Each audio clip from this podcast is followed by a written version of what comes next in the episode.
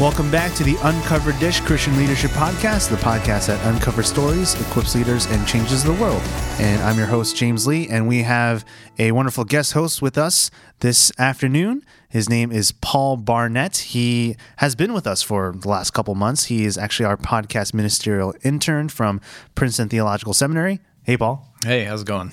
Um, excited that you're finally on the podcast as a host. Yeah, I'm tired of being the podcast angel. You know, I want to be seen now. well, heard, I guess. I want to be heard. Heard, right? It's my time. Or seen. Uh, we could put pictures online, I guess, too. Today we have two very special guests. One here in the studio with us, and one uh, coming to us via Skype. Uh, we have the Reverend Dr. Steve Bechtold. He is the district superintendent of the Skylands District, and we have uh, Reverend David Worley from Leonia United Methodist Church. Thanks for being on the podcast, guys. Glad to be here. Thank you. It's an honor.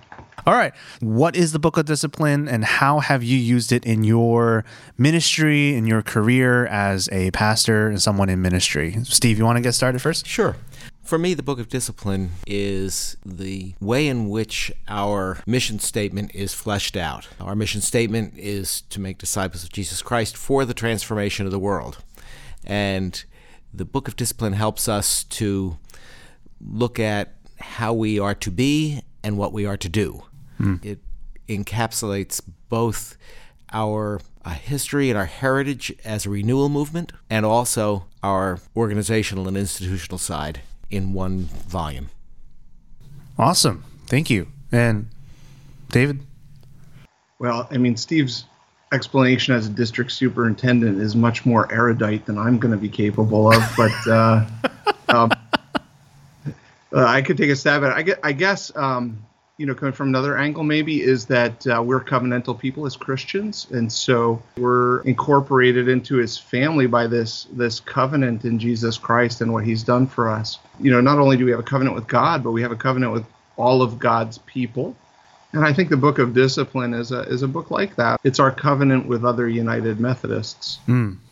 All right, thank you. The book it, it begins with a section listing out all the bishops with the year that they were elected, and then there's like a brief history of the church, uh, the church constitution, doctrine, theology, um, all kind of in the beginning of the book, and then there's this really interesting portion called the social principles.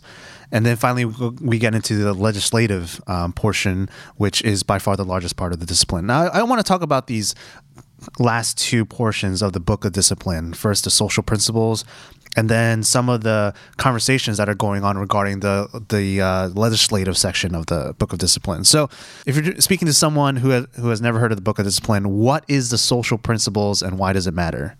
You want to take this first, David? Sure, I could take a stab at it. I think of the social principles as advanced Christian faith. So, how do we as United Methodists live our distinctive United Methodist faith in our everyday lives? So, there's stuff in here about the natural world. Um, stances we take on reproduction, on nuclear weapons. We have a general agreement on some pretty specific stances, and that allows us to align together and uh, make a difference for God's children in the world. Yeah, I find that so interesting, though, that the social principles uh, tap into these very specific topics that are often very political and at the same time, in our United Methodist churches, we have people that are across the spectrum politically, and a lot of these social principles may land one side or the other. I mean, where's separation of church and state? Should the United Methodist Church be sharing and dictating how to act sociopolitically? How do you? What would you say about that?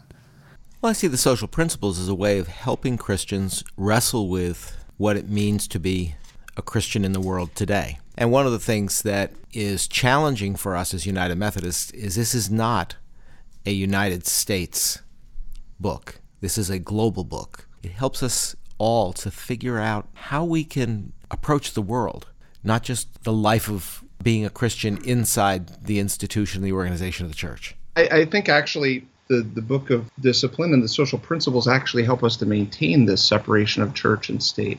Uh, Christians may feel uh, a need to establish boundaries. What you know, what is acceptable Christian behavior, or what should we expect from other Christians or from the church?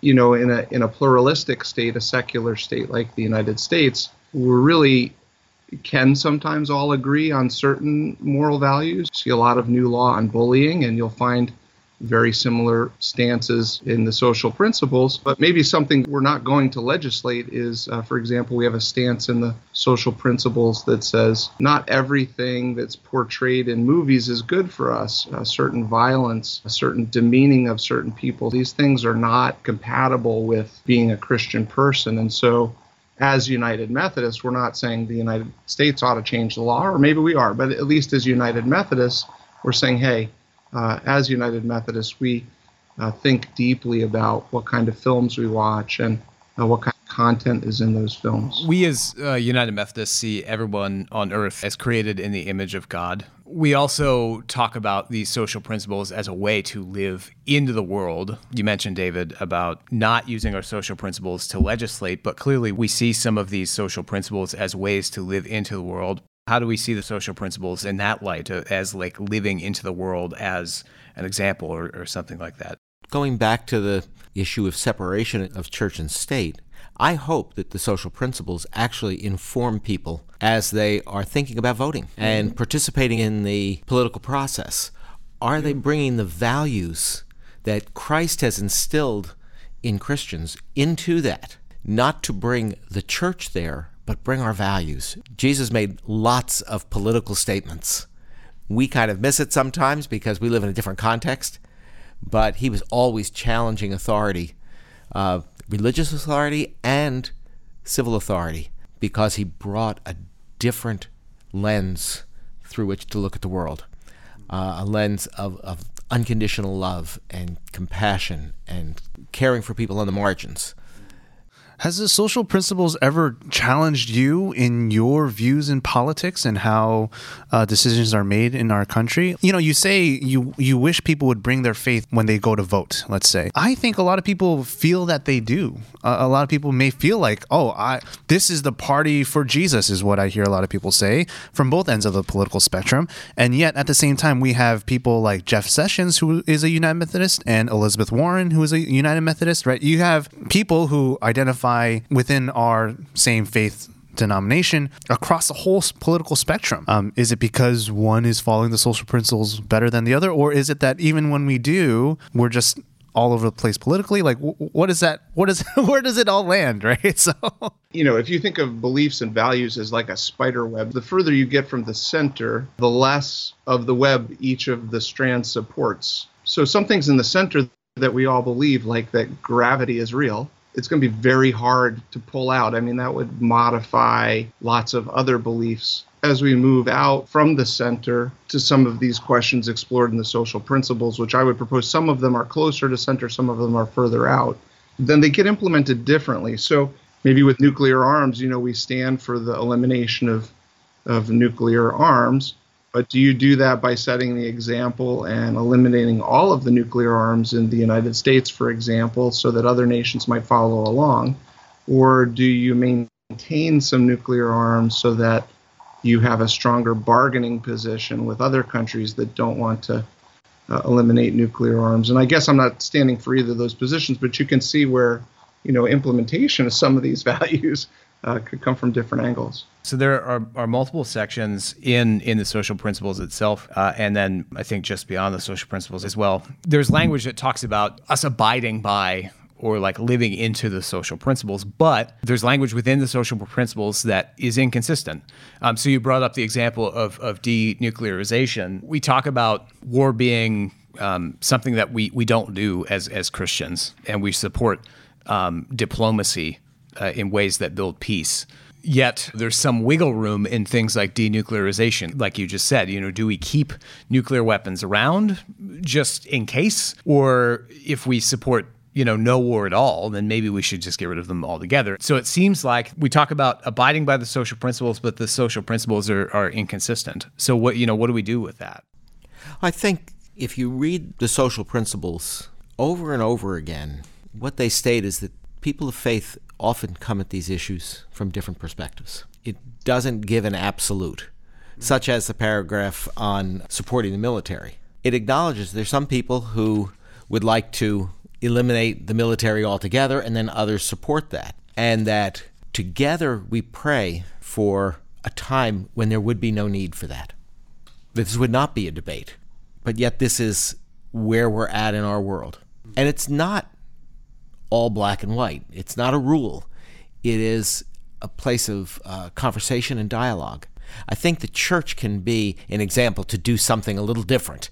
And that is, is not about winning and losing. It's about how do we come together and find a way in which we can witness for Jesus Christ. Uh, this was something I wanted to say beforehand, but it's so easy in the churches to really focus on personal holiness, the evangelical gospel, to saying, oh, I need Jesus in my heart, and that's all I want to hear in church. But John Wesley was very big on personal holiness, but he was also very big on social holiness and how the faith is lived out outside of Sunday morning. Can you give us some examples of or stories in your ministries and your lives how the social principles or even this call to social holiness in the United Methodist tradition has been lived out? You know, a few years ago, the United Methodist Women came out with a book on immigration and the Bible, I think, but it was about radical hospitality. You know, the church here really impressed me. They work with a, a group called COFIA, and we have a large uh, population of Guatemalans here uh, and other South American laborers who are here, uh, and they are working and they deserve protections, just like the social principles say. They deserve fair wages, uh, and so these folks were were teaching them safety they're teaching them how to log the hours they had worked. Uh, they were advocating with employers, uh, providing uh, food uh, one day a week, uh, getting them winter clothes. So it was the kind of radical hospitality that the church ought to be involved in and ought to be extending. And I wanted to understand it better. And I said, well, what if we use this United Methodist Women's Resource and search scripture? And uh, we had a preaching series for a season. interview some of these folks who are here, talked with others who are doing ministry with them, uh, had all of our small groups aligned around this, and we had a great season of exploring how we provide radical hospitality to uh, migrant workers. But it also extended a little further because we found out, you know, half of our church are are immigrants themselves. You know, so it, it was it was really positive. So what I actually what I heard um, throughout this conversation and something that I've been I've been sitting with is that we as Methodists should use the social principles in a way that supports dialectical thinking, in a way that we wrestle with this idea that people should have health care, but we should also wrestle with this idea that the government shouldn't spend money that it doesn't have. Um, we, we support cutting down public indebtedness. So, conversations like that. We support denuclearization, we support peace, but we also support our military because that's the reality of the world we live in. So, I think, I think that's a good way to think about the social principles. What do you guys say? The flip side of what you just said is what I hear is if you're really looking for it, you could cherry pick from the book, uh, from the social principles to say, this is why my political stance is correct and yours is wrong. But I think exactly what you said, the dialectical thinking of we need to be wrestling with these things. But I think also the the, the wrong approach would be therefore we just don't in, aren't involved in politics. I think that's also a wrong approach. But this document helps us really wrestle what does it mean to be a Christian in a political world. It's Jesus' proclamation of the of the kingdom, the reign of God that is and is still to come. It's both it's a both and, not an either or. So, the legislative section is by far the largest section of the Book of Discipline. And the majority of the, the, legislative sections people agree on, but it's always those few sections that people they get very frustrated or talk about. The recent change in our discipline regarding how elders may have less than full time service or appointment for missional purposes, right? So, this is paragraph uh, 338.2a. For missional purposes, the bishop may, uh, may appoint an elder, provisional elder, or an associate member to less than full time service. This is kind of a new change since the 2016 General Conference. We are entering into appointment season, which is always an anxiety filled time for pastors. But, uh, Steve, without going into too much detail, how is this revision in paragraph 338 playing out right now in the appointment process as you guys are all wrestling with what's next for the church? A major question that we have is whether this constitutes an involuntary change of status. And if that can be done without a fair process hearing and it's something that we are not sure that is consistent with the constitution and it will need a case that the judicial council can hear and rule on whether the, the bishop and cabinet can institute a less than full-time appointment without the consent of the pastor. So it's a it's am- it's ambiguous. What I'm hearing is it's not it's not easy for the cabinet and the bishop to just appoint a full time elder to less than full time. It's not as easy as just that. It's like this is much more complicated than that. Okay. But one of the things that uh, I think we're going to see moving forward is starting to make room for a variety of forms of ministry for a variety of reasons. We may need to be looking at more flexibility. Also, the changing nature of the church. It's not just about um, guaranteeing appointments or giving everybody an assignment, it's also the church is different. And if we're going to be in the world, it may be that an appointment to work in a Fortune 500 company as a kind of an extension ministry chaplain, you know, how that what does that look like? It's going to look different. My take on this is that there's always been means for evaluating a, a pastor's fitness for full-time appointment and putting them in a category of unappointable or transitioning them to a different, you know, to a different vocation. So it's not it's not really new.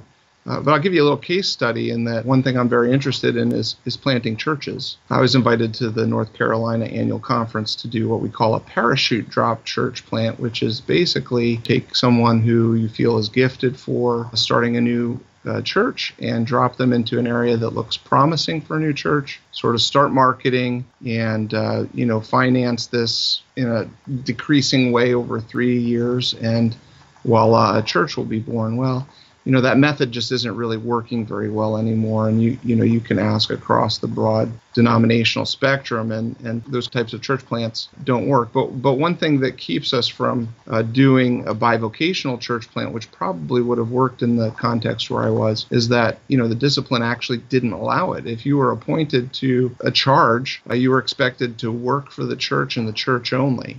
Um, so yeah we do need to begin to explore like opportunities to do bivocational or part time uh, in new ways. So to me, that sounds like we can look at this this change in language about guaranteed appointments and not guaranteeing full time charges as a, a way to start living into the world differently, as a way to get get the church out into the world more. You know, if people find out in your workplace that you're also a pastor half time, that's going to change perceptions. And you know, if, if that's more and more people as time goes forward, then the church is going to look a, a whole lot different within the next 15, 20 years. And we already have models and people who are doing that. Mm. But I think we need to look at what that that looks like. They're called local pastors.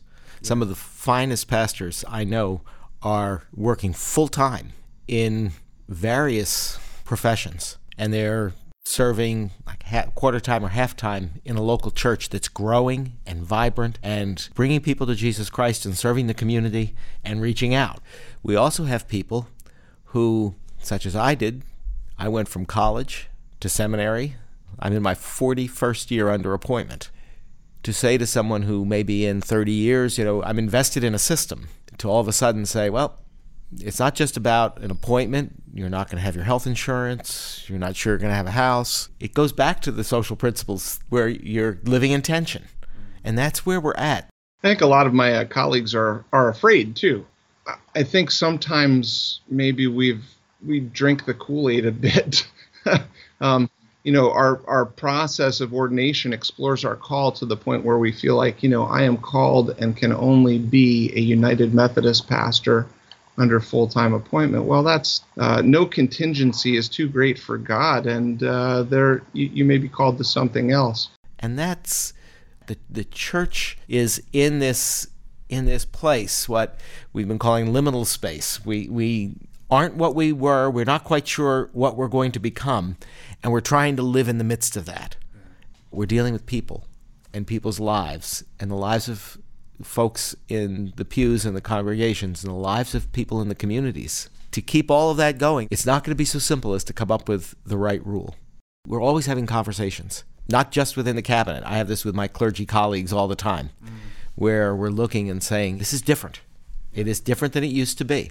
We don't have a single answer. But part of, I think, what our responsibility is a denomination if we're going to live into honoring people's worth and lifting them up as children of God, how do we also help people to start thinking in new ways? How do we help the church? People in our local churches, they need to wrestle with this also. Right. They they are part of this covenant that we have together. I have many local churches say we can't fill all these positions. Uh, and I said, well, you have the authority to develop an alternate structure that provides for all of this, just needs an okay. It takes a lot of time. And if we could just give a little more guidance to to help churches walk through that, it might be it might be beneficial. Right. Uh, Dave, I remember during our phone conversation, you read that portion from a very old book of discipline. Do you still have that? Give a quick introduction and what it is. And yeah, so uh, I just read you a bit of the Episcopal Address in the 1941. I'll quote some of this. Uh, the Methodist discipline is a growth rather than a purposive creation. As new forms of work were developed, new questions were added to the conference list in such a process of adjustment, the discipline became not a book of definite rules, nor yet a formal code, but rather a record of successive stages of spiritual insight attained by Methodists under the grace of Christ. We have therefore expected that the discipline would be administered not merely as a legal document, but as a revelation of the Holy Spirit working in and through our people we reverently insist that a fundamental aim of Methodism is to make our organization an instrument for the development of spiritual life. For this reason, we wish that this publication might be found in every Methodist home, and the more so because it contains the articles of religion which are held more or less by all the Reformed churches in the world.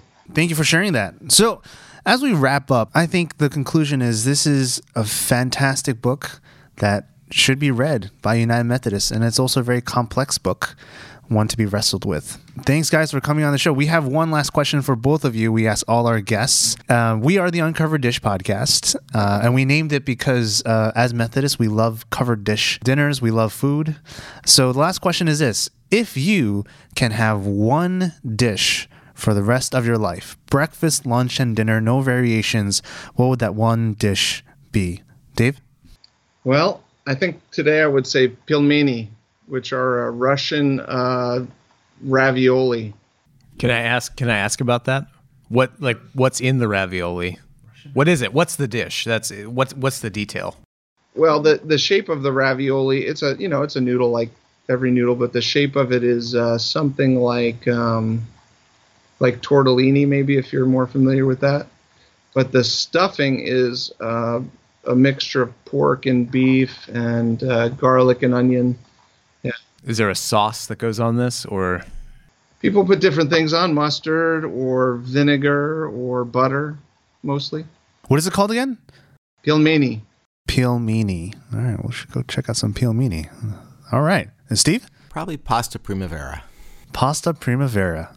nice. How do you, when you say pasta primavera? What do you envision? What do you see? Yeah. What do you taste? I taste um, a whole variety of um, sauteed fresh vegetables with a light garlic sauce. And right now, I taste whole wheat pasta.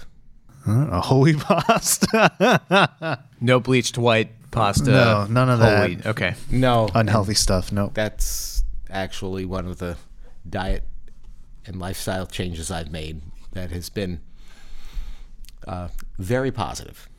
All right, awesome. Steve, Dave, uh, thank you so much for being on the podcast. We really appreciate you giving uh, your time. If people wanted to reach out to you, where can they find information about your ministry and uh, your contact information? Dave, how can. Uh, Leonia.church. Leonia.church. Yeah, all right. gnjumc.org. Look under Skylands District. There we go. Steve, David, thank you so much for being on the podcast. Uh, we wish you the best in your respective ministries. God bless. Thank you. Thank you. So, Paul, what'd you think of uh, that conversation over the Book of Discipline? I feel like this conversation was actually really encouraging for me as a as a United Methodist and as an aspiring deacon. When I sit through, you know, a United Methodist polity class and and we hear about the book of discipline and and what it means the the thing that i walked away with from that class was that it's a book that is internally inconsistent uh, and it's a book that is applied inconsistently around the world. As as Steve said, you can have up to a thousand people in a room writing this book for I think he said eleven days. Right. So that's referring to the general conference every four Um, Right. years. Delegates throughout the whole denomination gets together. Right, and that means and that means people from around the world too, Right. uh, who right. come from very specific contexts. Right. I think about this book and, and specifically, I guess, about the social principles and say, yeah, we need to be a denomination that lives in tension and understands how to live intention about different issues. In some situations, we can come down one way, in other situations, we can come down another way, uh, politically and socially. And understanding the play of, as Steve said, the kingdom that is and the kingdom that is yet to be and I think we even got into that when we when we talked about the specific uh, issue of of um, clergy not being able to be full time necessarily uh, of, of of these appointments that aren't guaranteed full time. Is that we are learning as a denomination how to be different in the world. The church is changing. How do we need to change the church? And people might look at at that changed legislation as being completely negative, but as we learned in the social principles conversation, nothing's ever completely negative if you continue to peel back the layers. Mm-hmm. I mean, some things have to necessarily, I think, be completely negative, but there are other ways to think about it that, you know, might mean something new. Yeah, I mean, going back to the lack of full time appointment conversation, right? The initial response from someone, a, a clergy member in a local church, would be, What? You're not going to guarantee me a full time job anymore? And that could be very threatening. Behind that new legislation, if you will, are almost a thousand people wrestling with what is next for the church. And to know that behind it is is a good intention or an intention that is true and to to see what that is all about. Yeah. So, I mean, how do you, coming away from this episode, how do you think differently? How are you going to think differently about the Book of Discipline if you're going to read it differently? I think for one, I think I'm actually going to read it. no, just joking. No, you know, it was always.